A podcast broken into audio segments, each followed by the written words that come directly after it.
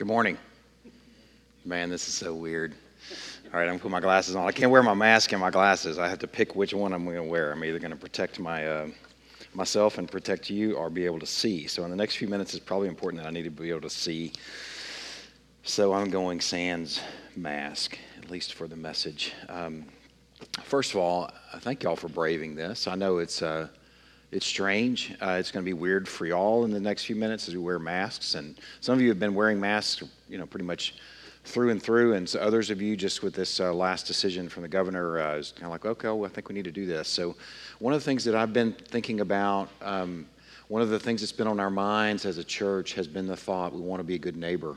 And the way to be a good neighbor in this season is to be very selective and careful about how and how we gather and the measures that we take. And this, I think, you know, the wearing a mask thing actually looks like it's being a good neighbor. Uh, and that we're protecting others. It's uh, more so about protecting others than protecting ourselves. So that's um, there are folks that are in different spots on that, and some are quite troubled at the notion of uh, rights being infringed upon and things like that. Just encourage you as Christian brothers and sisters, our, we should hold really loosely to our rights in the first place. I mean, we're citizens of a different kingdom. Aaron pointed it out this morning, and it is a awesome kingdom. And um, just that citizenship should give us lots of margin in the world that we live in um, to be malleable. And um, uh, it's just an encouragement. I, it's not a hill I want to die on. I know folks have different views on that, but uh, that's at least um, just kind of a pastorally encouragement. Uh, we're going to pray for another church in our community uh, in the next few minutes. We're going to pray for grace. Uh, fellowship. Uh, Scott Sutton, one of our former pastors, is, is serving as an interim at Grace. And we want to pray for Scott and Lindsay and pray for their uh, time there and pray for this church as they're going through a season of looking for a new pastor. Uh, that is, um, I mean, I cannot imagine that the. I've been part of a church growing up that was looking for a new pastor, and I know the, the, the rigors of that, the challenges of that are, are profound. And um, praying for a search committee and praying for the church as they're trying to make sense of all that and navigate their way forward. Uh, let's pray. Let's commit to praying for grace in this season. Let's commit to praying for uh, Scott and Lindsay, uh, praying for the other leadership, existing leadership of grace, uh, that uh, God would bless them, that they would connect to those who don't know the Lord. Uh, that should be something that we're pining for in all of our local churches. Connect to those who don't know the Lord. That's going to come up later on in the morning. But let's be conscious and, and intentional about praying toward that in the next few minutes. We're also going to pray for a people group, the Koiri people of India. They're Hindu uh, people, 8 million strong, 0.00% believers. 8 million strong, not a recorded believer among them.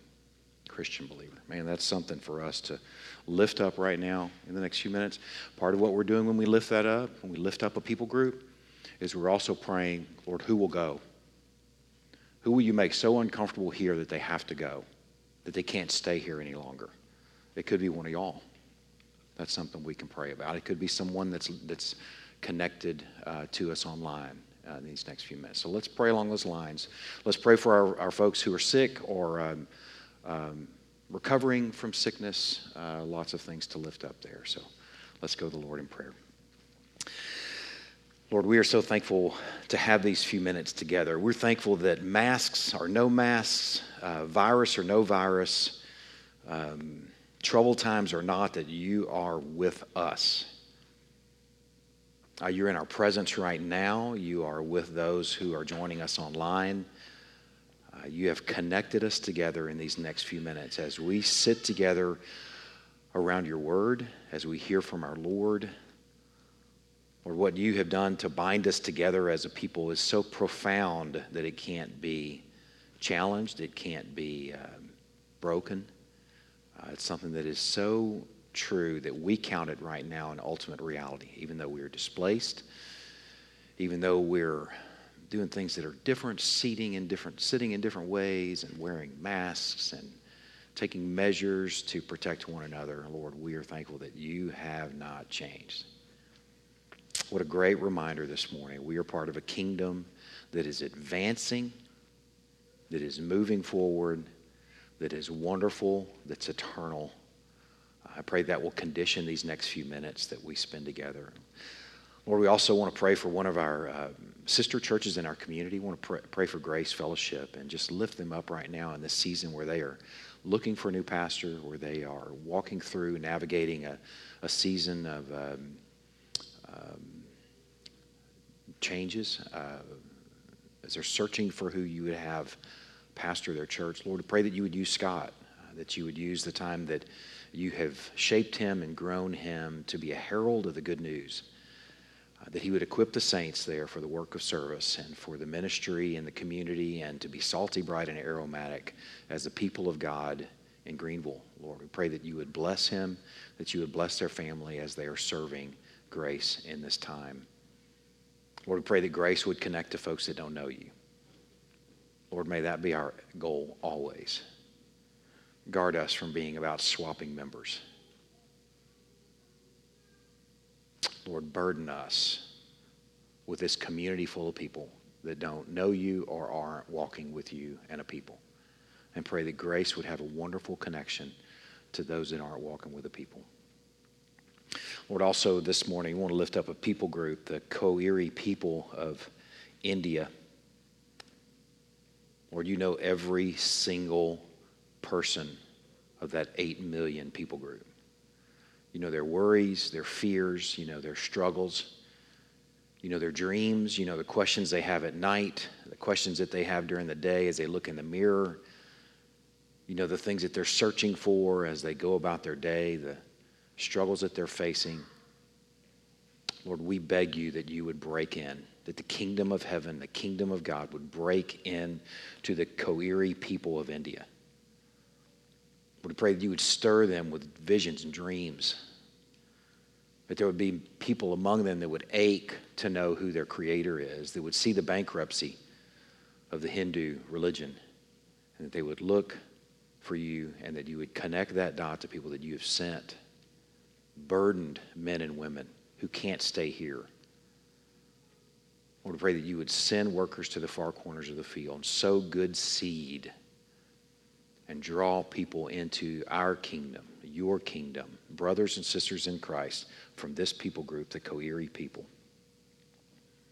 Lord, we are entrusting this people group to you, thankful that you are always at work and your kingdom is always moving. Lord, we want to pray also for those who are sick uh, in our community with these um, not just uh, virus cases, but uh, folks that are dealing with cancer, that are dealing with uh, all manner of sickness. Uh, Lord, we just want to lift up our brothers and sisters. We want to lift up our community. Uh, it's in such a strange time, and we just pray that you would be glorified somehow, that people would come to know you through this trial. Lord, we pray that those who are struggling with sickness, uh, that you would keep them safe, that you would heal them, Lord, that you would give a, a vaccine or a remedy or a treatment uh, for this uh, virus in the very near future. Uh, Lord, we ask for something as simple as just good medicine and good science, and sooner rather than later. We pray for those who are immunochallenged, who are dealing with uh, maybe the concerns and fears and worries of exposure to the coronavirus. Lord, we pray that you would uh, just guard them, protect them, and keep them safe, keep them healthy. I would pray for those among us that are dealing with um, cancer treatment, um, Sanfilippo, um, all manner of things, Lord. Uh, we just entrust this people to you. Uh, a frail, feeble human bunch that um, need you every day. We need you in these next few minutes, and we're thankful that you're here among us. In Christ's name we pray. Amen. You can turn to Matthew chapter 6 this morning. We're in the Sermon on the Mount. We've been in the Sermon on the Mount for almost a year. That's funny, isn't it? It'll be a year in August that we've just been in the Sermon on the Mount. We're not even talking about Matthew, just this three chapter long Sermon on the Mount. And I'll tell you right now, it's been troubling for me. I think we've used the term early on as we climbed into the Sermon on the Mount that, that this would interrupt us. And I confessed to be incredibly interrupted. As I'm engaging this Sermon on the Mount from week to week, and maybe you've experienced this too, I feel like I've been standing in front of a mirror. You know, if you don't have a mirror, you don't really have to deal with what you look like. You know, if you've gone camping, you know, you're in the woods or you're hiking or something, and then you get in front of the mirror, you go, "Whoa, man! I didn't realize how bad I looked." You know? I feel like for the last year or so, we've been standing in front of this mirror called the Sermon on the Mount, and I've seen personally a real up close and honest reflection. I've seen a couple things. I've seen what, what we're supposed to look like as a follower of Christ, and then I've seen Ben. And by the way, I've also seen you. I've seen us. And I've had to reckon personally with this disparity between me and this thing. I've had to reckon with the disparity between you and us, even as a people, being really honest, and what it looks like to be a follower of Christ. I'm encouraged in some sense to know that we join a host of witnesses, a cloud of witnesses, who also were interrupted by the Sermon on the Mount who we could say were decreated, who were undone by the Sermon on the Mount. This sermon has devastated the saints for a couple thousand years in a good way. But I don't know of anyone that hasn't dealt honestly with the Sermon on the Mount that hasn't walked away going, man, is this is what it looks like to follow Christ? Wow. I know I've got this thing going on within me that I believe is true, that I believe is sure, yet I see this thing out here and I go, oh, God, you got a lot to do yet on me. You've got a lot yet to do on this people. It reminds me of the father that was, uh, his son was healed and he spoke to Christ and he said, I believe, yet help my unbelief. I've got this thing in me that I know is true, yet I need help.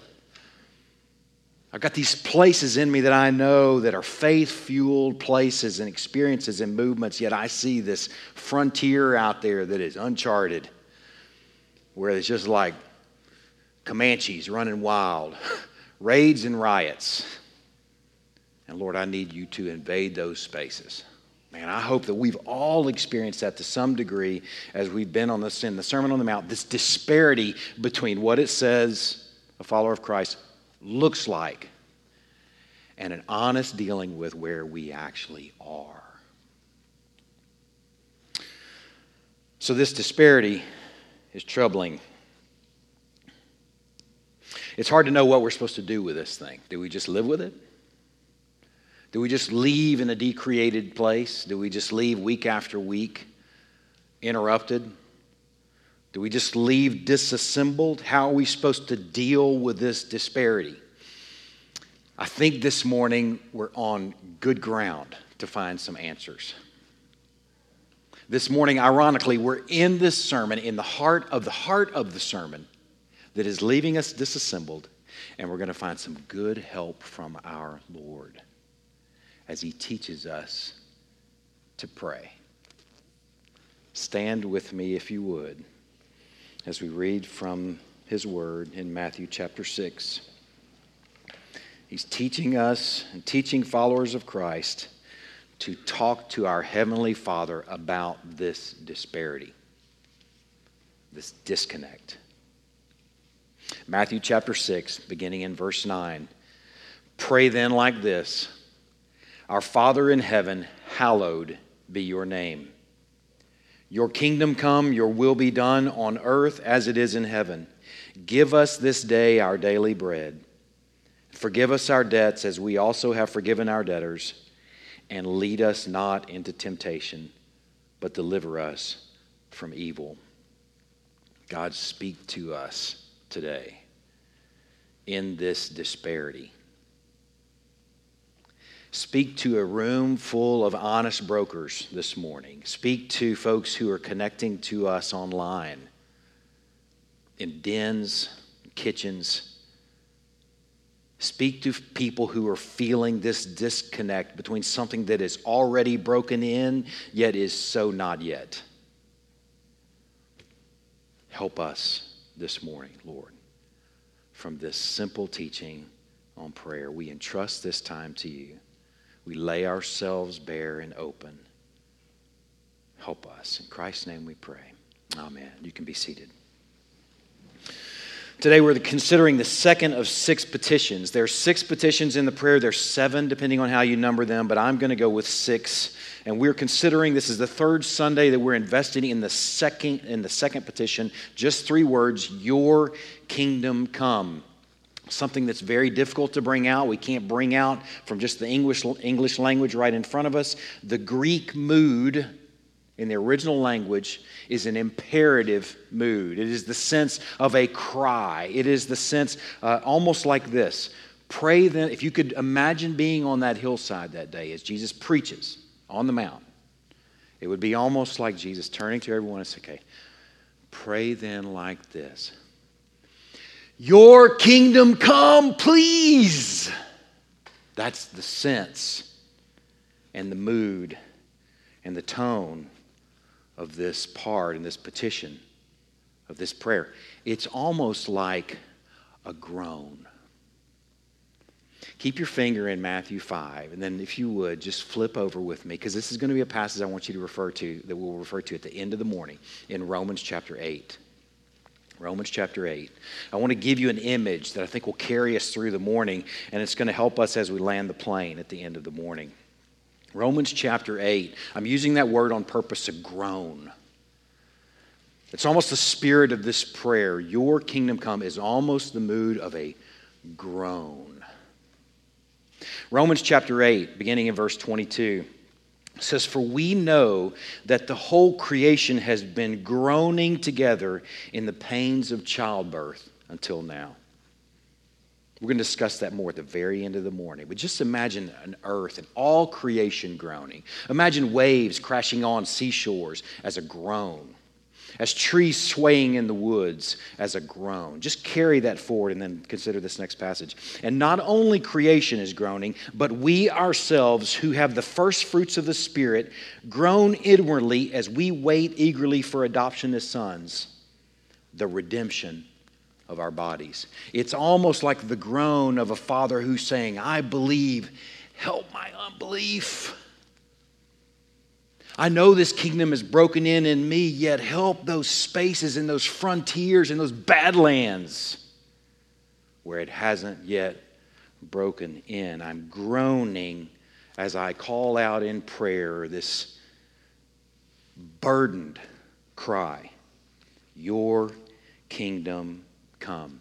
Creation groans, and we join creation when we groan with her, pining for his kingdom to come. I think that inward groan is the disconnect of, of what we feel between what we want to be and what we know we actually are. A burdened groaning. Turn back to Matthew chapter 6. It's a burdened, groaning request to our Heavenly Father to act.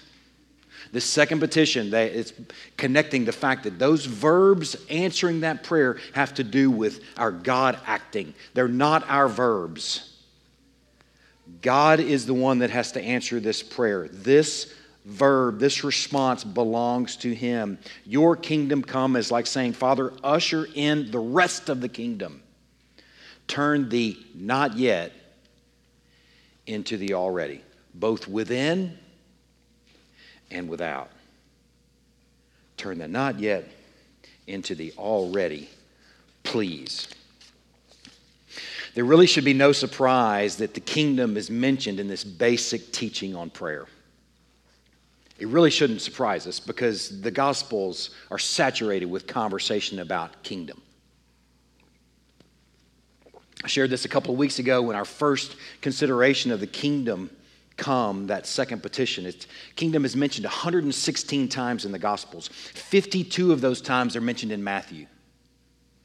Matthew is especially about the kingdom. Matthew clearly has an agenda to discuss and consider this kingdom. And if we know who's really behind the Gospels, we know that our Lord has an agenda.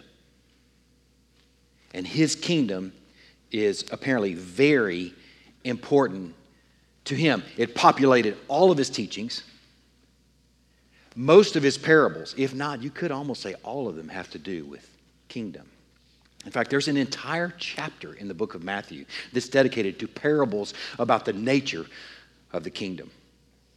So we're going to spend the next few minutes in Matthew chapter 13, in this very chapter, to try and make sense of what we're actually asking for when we cry out that groaning cry, Your kingdom come. So turn to Matthew chapter 13. We're going to look at three parables. We're just going to do a little sampling. Okay, none of them we're going to go really deep. In fact, I don't want to, I don't want to preach now what we're going to consider later, which is really going to be pretty awesome when we get there. Matthew chapter 13. There are eight parables in Matthew chapter 13. Uh, almost seven. The eighth is a little bit, uh, it's, I'm not quite sure it's a parable, but I think it is. But of the eight, three of them are where we're going to consider this morning. Okay, we're just going to read them. Two of them have explanations. The third, the explanation is just sort of implied. Okay, so the first one we're going to consider is the sower, the seed, and the soils. The second we're going to consider is the wheat and the tares. And the third we're going to consider is the net, the net and the gathering of fish. Okay, and the reason we're doing this is to try and figure out what we're actually praying, what we're actually asking for. When we cry out with this burdened cry, Your kingdom come. Okay, so here's the first of the three, beginning in Matthew chapter 13, verse 3. I want to encourage you to look for some things that are shared between these three parables. Okay, just kind of take a bird's eye view and look at the things that are shared between the three parables. I'm going to help you with that, but you can get a jump start on what we're going to gather up out of these three parables. Here's the first one. And he told them many things in parables, saying, A sower went out to sow. And as he sowed, some seeds fell along the path, and the birds came and devoured them. Other seeds fell on rocky ground where they did not have much soil, and immediately they sprang up, since they had no depth of soil. But when the sun rose, they were scorched, and since they had no root, they withered away. Other seeds fell among thorns, and the thorns grew up and choked them out. Other seeds fell on good soil and produced grain, some a hundredfold, some sixty, and some thirty. He who has ears, let him hear.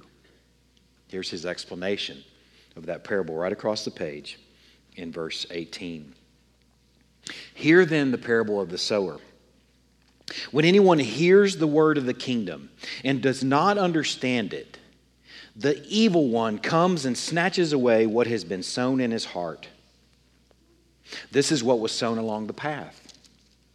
As for what was sown on rocky ground, this is the one who hears the word and immediately receives it with joy, yet he has no root in himself, but endures for a while. And when tribulation or persecution arises on account of the word, immediately he falls away. As for what was sown among the thorns, this is the one who hears the word, but the cares of the world and the deceitfulness of riches choke the word, and it proves unfruitful.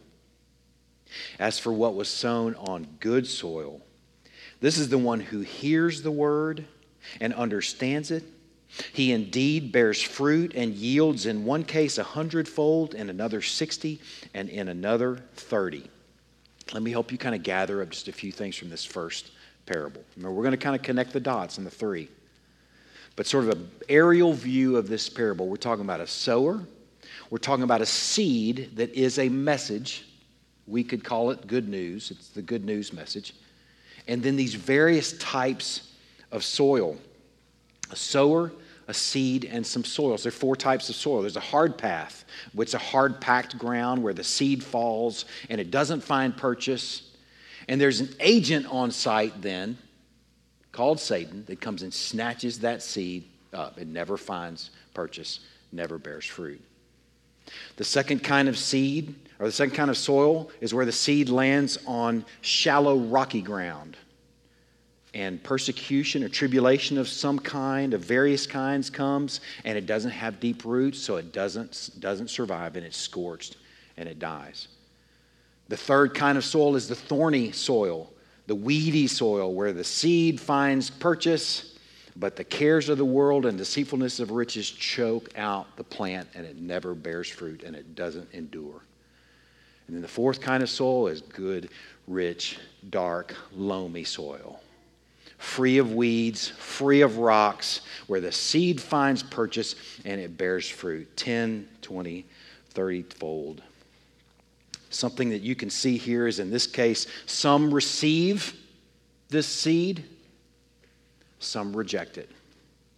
Some receive this seed temporarily, and then through tribulation or the cares of the world or deceitfulness of riches, it doesn't survive. But some receive this seed, and some bear fruit. And some things that you can draw out of here is there's a sowing, there's a harvest, and there's an enemy. A sowing, a harvest, and an enemy. Okay, here's the second parable. I told you we're taking bird's eye view, aerial view. Here's the second parable the parable of the weeds, beginning in verse 24. He put another parable before them, saying, The kingdom of heaven may be compared to a man who sowed seed in his field. But while his men were sleeping, his enemy came and sowed weeds among the wheat and went away. So when the plants came up and bore grain, then the weeds appeared also. And the servants of the master of the house came and said to him, Master, did you not sow good seed in your field? How then does it have weeds? And he said to them, An enemy has done this. So the servants said to him, Then do you want us to go and gather them? He said, No, lest in gathering the weeds you root up the wheat along with them. Let both grow together until the harvest. And at harvest time I will tell the reapers, Gather the weeds first and bind them in bundles to be burned, but gather the wheat into my barn. Right across the page, there's a short and beautiful explanation of this parable, beginning in verse 37. The one who sows good seed is the Son of Man. In this case, he's not sowing a message. In this case, he's sowing human beings. He's sowing people. Listen to the, the, the, imagery, the metaphor changes in this second parable. The one who sows the good seed is the Son of Man, the field is the world, and the good seed is the sons of the kingdom.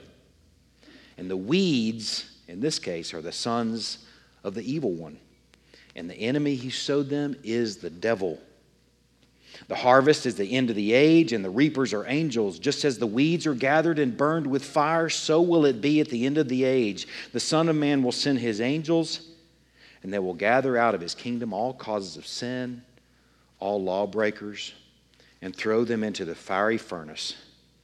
In that place there will be a weeping and gnashing of teeth. Then the righteous will shine like the sun in the kingdom of their Father. He who has ears, let him hear. That's the second time we've heard that phrase this morning. What a beautiful chapter when our Lord is saying, He who has ears, let him hear. If you're hearing this morning, you can celebrate that right now, that you're having ears to hear some of the things that come out of this simple parable. Well, we've got a sower in this case, but in this case, instead of sowing a message, he's sowing people. He's sowing human, be- human beings. And we have again yet an enemy who is sowing weeds. So, aerial view, the things we can draw it is a harvest. There's also a harvest in this parable. There's a sorting, and there is an enemy. A lot in common with these first two parables. Now let's look at this third one. It's very brief. Right across the page, the parable of the net, beginning in verse 47. Again, the kingdom of heaven is like a net that was thrown into the sea and gathered fish of every kind. When it was full, men drew it ashore and sat down and sorted the good into containers, but threw away the bad. So it will be at the end of the age. The angels will come out and separate the evil from the righteous and throw them into the fiery furnace. In that place, there will be weeping and gnashing of teeth. Some things we can draw out of this simple parable is instead of a sower in this case, we're talking about fishermen. We're talking about a net that's gathering up all kinds of fish. There's a gathering in this place. Instead of a harvest, it's a gathering and a catch, a net full. And in this case, there's also a sorting. The only thing missing from this parable that's not in the others is we don't see the agent, the enemy at work in this particular parable. But in these three parables, we see some real common threads. As we're trying to make sense of what we're actually asking for when we cry out, Lord, your Father, your kingdom come. This little sampling can give us some clues. A couple weeks ago, for the first time, we defined the kingdom of heaven is the rule of God in the hearts of man, man including men and women. The rule of God in the hearts of man. That is a great definition for the kingdom of God. But here's something that we can connect when we, when we take in sort of this sampling from just these three simple parables. It's the rule of God in the hearts of man, but it's not just our hearts. It's not just the hearts of those in this room and those that are connected to us online right now. It's not just the hearts of those in Crosspoint Fellowship, but also those who don't know Him. The kingdom of heaven isn't just about you. The kingdom of heaven is about this thing that's ongoing, this thing that's advancing, this thing that involves a sowing, that involves a gathering, that involves a reaping, that involves a catching a gathering venture. And it also involves a wily agent on the other end doing every single thing that he can possibly do to foil every one of those efforts. Am I right? Man, the kingdom of God is a growing gathering of people, one through the sowing of His Word and the sowing of His people in the world, maybe even to India, like we prayed this morning, and the drawing of a net cast in all corners of the sea. What are we asking for when we pray, Your kingdom come? And this ought to give us some insight we're praying for this gathering, harvesting, sowing, sorting venture to march forward. Everyone in this room, as far as I know, now I may not know every single person in this room, but I know most of you. And I believe that I um, can account for the faith of most of those in this room that you already know the Lord. So I can say for the most of us, the large part of us, we're a product of this kingdom venture. And Before we even consider what we're praying for a moment, let's just stop and consider we are a product of the very kingdom venture that we're talking about the sowing, harvesting, gathering venture. Someone, somewhere, shared with some of us. Or someone, someone somewhere shared with one of our family, one of our family members, our father, our mother, our grandparent. Someone somewhere at some point made this burden that belongs to the Lord their burden and made it personal with you or your family member on their heart. Man, let's just stop and consider for a moment that we are a product of this kingdom venture. Someone made the rule of God in the hearts of men their own burden and they made it personal and they made you or your family member personal. Some of you are first generation believers in this room. Some of you are from a long heritage of believers. But someone somewhere made the rule of God in the hearts of men a burden, a personal burden, and put you or your family member on their mind or on their heart. God used someone to win you. God used someone to gather you. God used someone to draw you, to catch you in his net. And he did it with the very same seed that's given life to the dead for 2,000 years. Man, if that's not stirring to you, recognizing what bonds us, what binds us, not only to one another, but to 2,000 years worth of saints, is the very same seed that's been sown for 2,000 years. So when we're asking for his kingdom to come in prayer, when we're groaning that prayer, when we're crying out to him, we're asking him to gather his fish. Keep gathering. We're asking him to draw in that net. We're asking him to sow good seed on fruit bearing soil. We're asking him to sow the saints into the world. When we pray those three words, Your kingdom come, we're praying a lot. And we have to consider this facet of what we're praying is very much about sowing, gathering, harvesting, reaping. It's interesting to me as we've been in this series on prayer, as we're just considering this prayer that most of us have memorized, a lot of us have memorized by now, maybe as even as a child, how balanced the prayer is.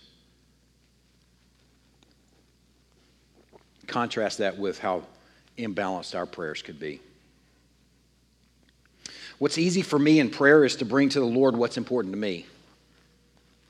Can y'all relate to this? I mean, I think that's natural, right? I mean, we, we already know what's important to us, so we bring that to our Heavenly Father. We know of someone who's sick. We know of someone who's looking, uh, searching for a job. We know when someone who's struggling with something, so we bring those things that are important to Him that are important to us. We bring the things that are important to us to Him. It's natural. And He wants us to do that as a good Heavenly Father, just like the good fathers in this room do with your children. You want to know what's important to your children.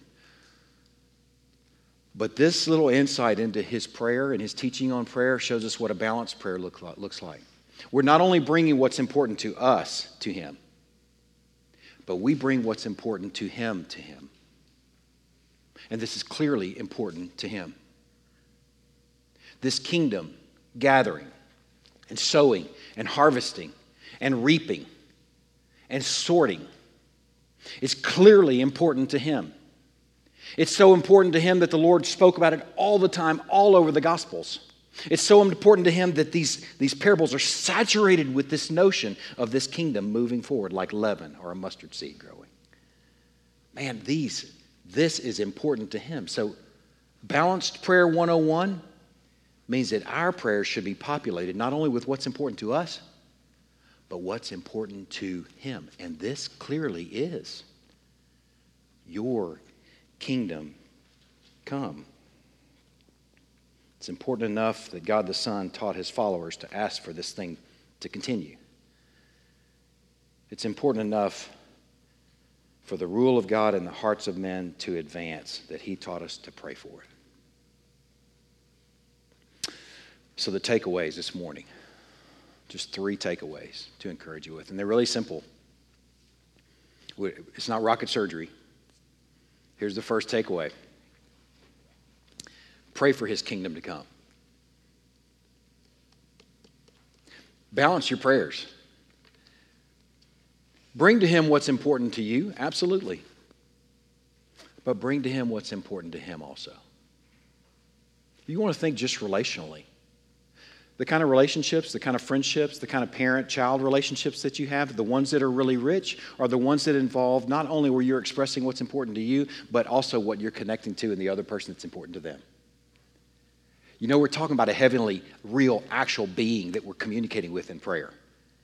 So bringing to Him what's important to Him has got to be a blessing for Him. And it's going to bless you as you bring to Him what's important to Him. What I'm encouraging you to do is Pray for his kingdom to come. Balanced prayers aren't just populated with what's important to us, but they're also filled with what's important to him. Pray for his kingdom to come, for his reign and his rule in the hearts of those who don't know him. You could pray this week for the Kiori, Koiri people of India. You know how many people we're talking about. You know how lost they are. You can gather over lunches today. And fathers, let me challenge you right now. You can show your children and your families what it looks like to obey Jesus over lunch today as you pray for his kingdom to come among the Koiri people. If you're like, nah, I'm not going to bother with doing that because Ben said it. If you're going to reject it because you don't want your kids to look like you're just going to follow Ben. Whose teaching is this are we talking about this morning? We're all sitting at the feet of Jesus this morning, and he's saying, Pray then this way, fathers, husbands, mothers, parents. Pray then this way. Populate your prayers with what's important to him and pray that his kingdom would come. Just keep it simple. Don't make it rocket surgery. Keep it simple and show your family what it looks like to obey Jesus. And just do it. Just do it. Just pray for his kingdom to come. And let me kind of help you refine that. Pray for local churches to grow.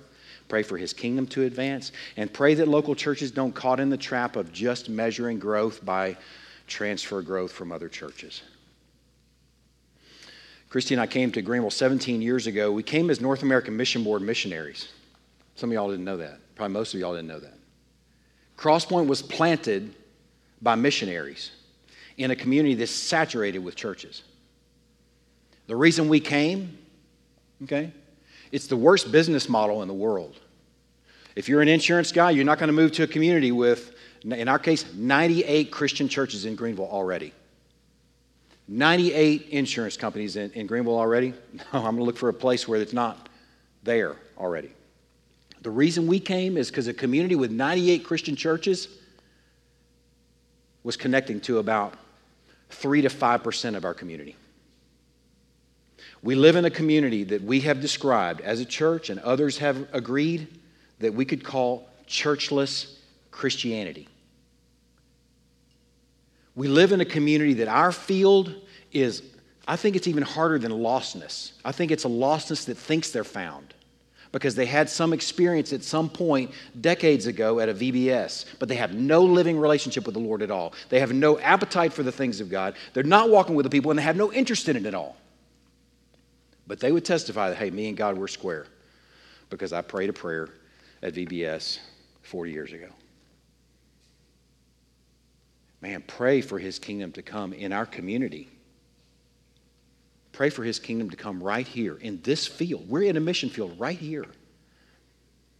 And pray that we're not just about transfer growth, swapping members. That's not growth, people. That's not growth.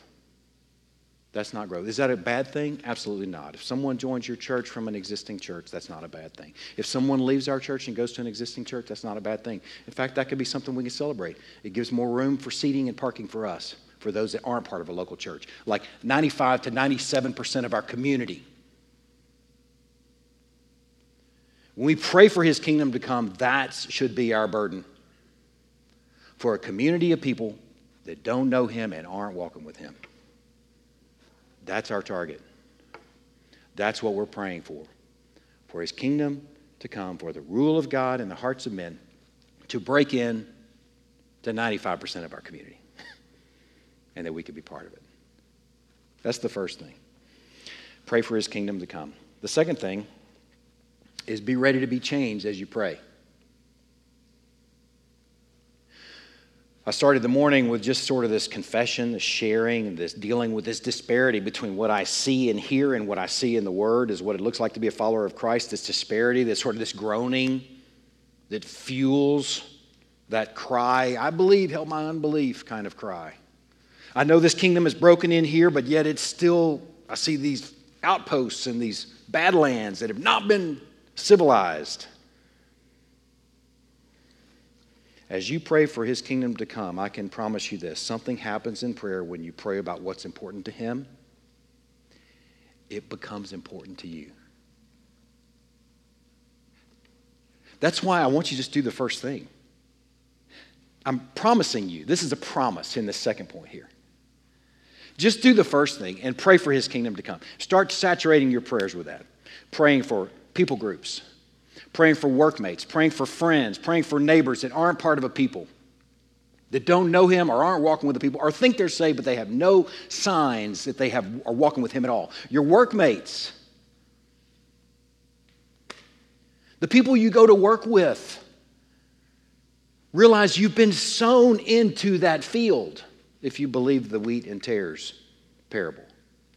You've been sown into that context. And even if you don't have a burden for those people right now, start praying, Your kingdom come, Lord. Your kingdom come, Lord. Your kingdom come. Pray it over lunch. Pray it over dinner. Pray when you go to bed. Pray when you come. Your kingdom come, Lord. And you're going to start to have eyes for those opportunities. You're going to start to have words for those occasions where you can begin to speak into those people's lives with the good news and the seed that's won the saint for 2,000 years. So just start praying. But be ready. He's going to make what's important to him important to you. So just be ready for that. Pray that his kingdom would break in and that his net would gather up your family members and your friends who don't know him. And I guarantee as a result of that that he will make what he called his first followers, he'll make you a fisher of men. That's what he called his first followers fishers of men. And here's the third thing be ready for resistance. Okay, pray your kingdom come. Be ready for change as you pray.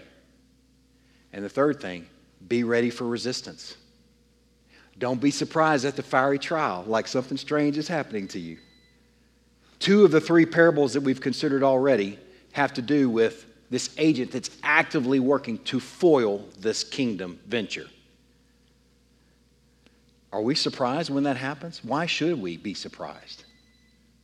We have an active agent that is doing all he can to work against this venture. Don't be surprised when Satan does all he can to discourage you in the work. Don't be surprised when he works to embroil God's people in conflict and drama and discord so that we won't be about what we're supposed to be about. Why would we be surprised when he does that? He's had 2,000 years of practice at it. He has our number. He knows exactly how to occupy us with the things that don't involve the kingdom. He knows precisely how to foster discord. He knows exactly how to remind us of all the things that we've all ever done wrong so that we're not focused on what we're supposed to be focused on. So don't be surprised when the enemy does all he can to foil this venture. Don't be surprised when you face resistance. This Satan, he is an accuser. He's active. He doesn't sleep, and he's got an army at his disposal. And he will do all he can to foil this venture. Am I right? we know he does. It's part and parcel to kingdom work this side of Christ's return. You know what? If we as a church, 17 years into being a church in this community, had never experienced attacks from Satan, you would have to wonder if we were any threat to darkness at all. If we always had the wind to our back, fair winds and following seas, everything we put our hand to went our way, you'd have to wonder if this passage was even true. All those parables don't apply to us. uh, the nature of the kingdom applies to other people, not us. And don't be surprised when Satan does all he can to foil the work. He hates the work.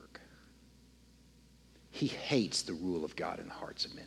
He hates the notion of 95% of our community being targeted, being prayed for, being sought he hates the notion of saints being sent into the world to be salty, bright, and aromatic. He hates that idea. He'll do everything he can to discourage that work. And he doesn't sleep. It's part and parcel to kingdom work this side of Christ's return. I'm going to summarize our passage this morning back in Romans chapter 8. I told you I began our passage there. I'd like for you to turn there. I really want you to see this. It's such a treasure. Romans chapter 8, I'll give you a moment to get over there. It's where I introduced the, the idea of a groaning creation and that we groan inwardly. Okay, I read a couple passages, verses 22 and 23. Let me back up and I'm going to help you see why creation's groaning, why the waves crashing and the trees swaying are groaning. Look in verse 19. For the creation waits with eager longing for the revealing of the sons of God. Creation waits with eager longing for the revealing of the sons of God. Creation's just, just sitting around going, Man, I, Jessica, please sow with people that you come in contact with. We're cheering for you. The waves are crashing, saying, Robert, please share with those that you have an opportunity to share with. The trees are swaying, saying, Please share with those firemen that you work with. We're cheering for you so that creation will be redeemed. Creation is cheering for us. The waves crashing are saying, Please sow, please harvest, please gather. Please be about what's important to Him so that Jesus will come back and we'll all be redeemed. All creation is cheering for us. Creation is indeed groaning, and it's anxiously awaiting the revelation of the sons of men. Will you please be about the work that He's put you to, people of God, so that we can all be redeemed? That's what creation's saying. Man, that's beautiful.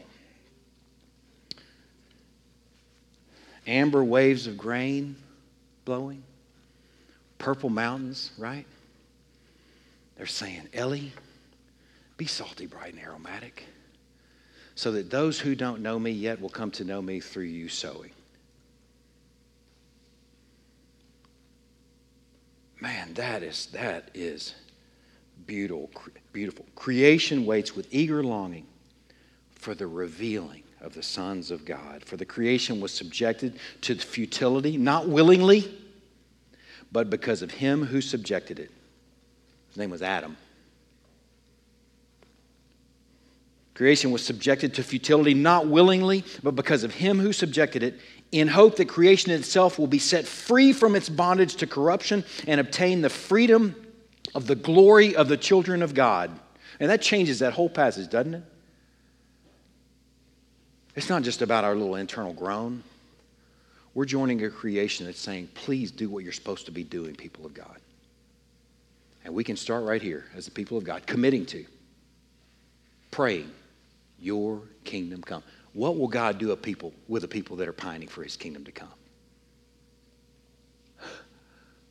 What will God do with the people that are pining for His kingdom to come? Let's pray.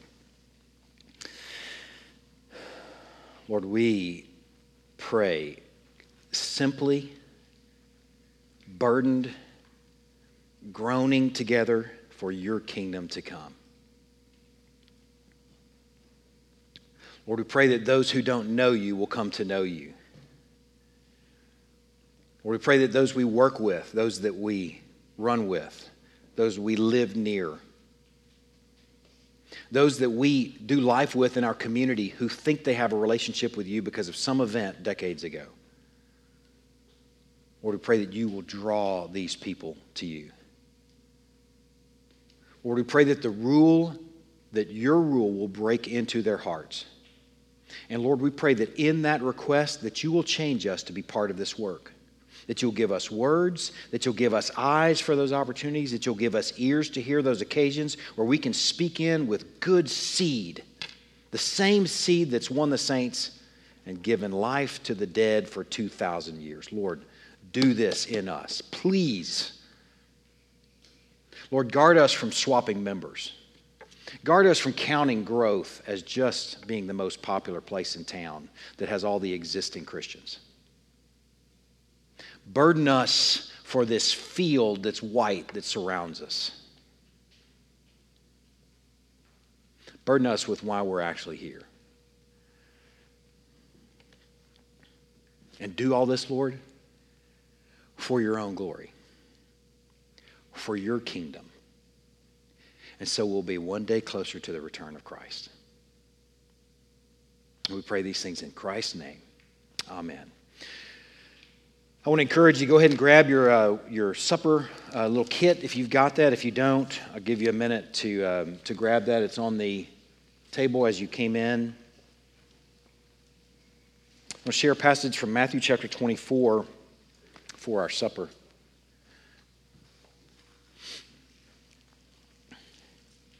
Matthew 24 14, Jesus is speaking about the ends of the age, the, the signs of the end of the age. And he says in verse 14, he says, This gospel of the kingdom will be proclaimed throughout the whole world as a testimony to all nations. Then the end will come. There's actually a term for this passage. It's called commission completion. This right here is what creation's groaning and cheering for that the sons will be revealed, okay, that all nations will be reached, that the Koiri people will be reached, You have 0.00 believers right now. So then Jesus will come back. Y'all realize we're living in a fallen world, right? You know, we're not living in the place we're going to spend eternity. Creation knows that. Do you? Creation's pining for the revelation of the sons of God. So the creation can be redeemed and reshaped and remade into this new heavens and new earth where we'll spend eternity. Creation's pining for that. Creation's pining for this passage right here that we would pine for people who don't know him, nations who don't know him, neighbors who don't know him, workmates who don't, don't know him, those who don't know him, who have yet to know him, sheep as yet undiscovered, will be discovered. And when that happens, guess what happens next? Jesus comes back. There's no more tears, no more death, no more sorrow, no more struggles, no more coronavirus, no more failing, frailing bodies, frail, failing bodies. No more discord, no more darkness, no more sin. That's what we're supposed to be pining for, people.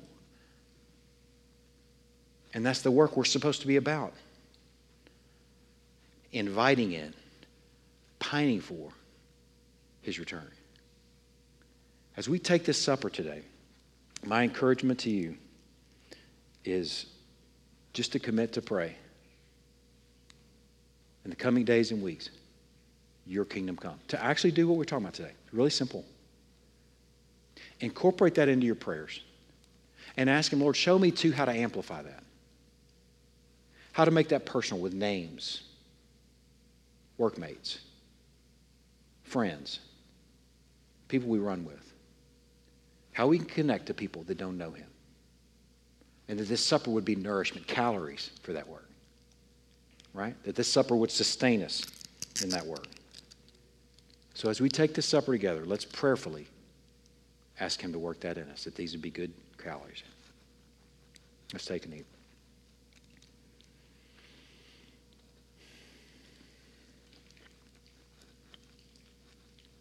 Let's pray that this venture, as we are sowing the seed of the kingdom, as we are going into these circumstances and places and occasions where we can speak where we can be good stewards with a life giving message, life giving word, that this will be our nourishment, the body and blood of Christ, that we will be feasting on and enjoying the finished work of Christ. Let's take and drink in faith.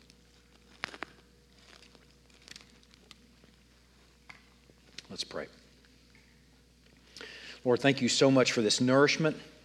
We need the nourishment of worship.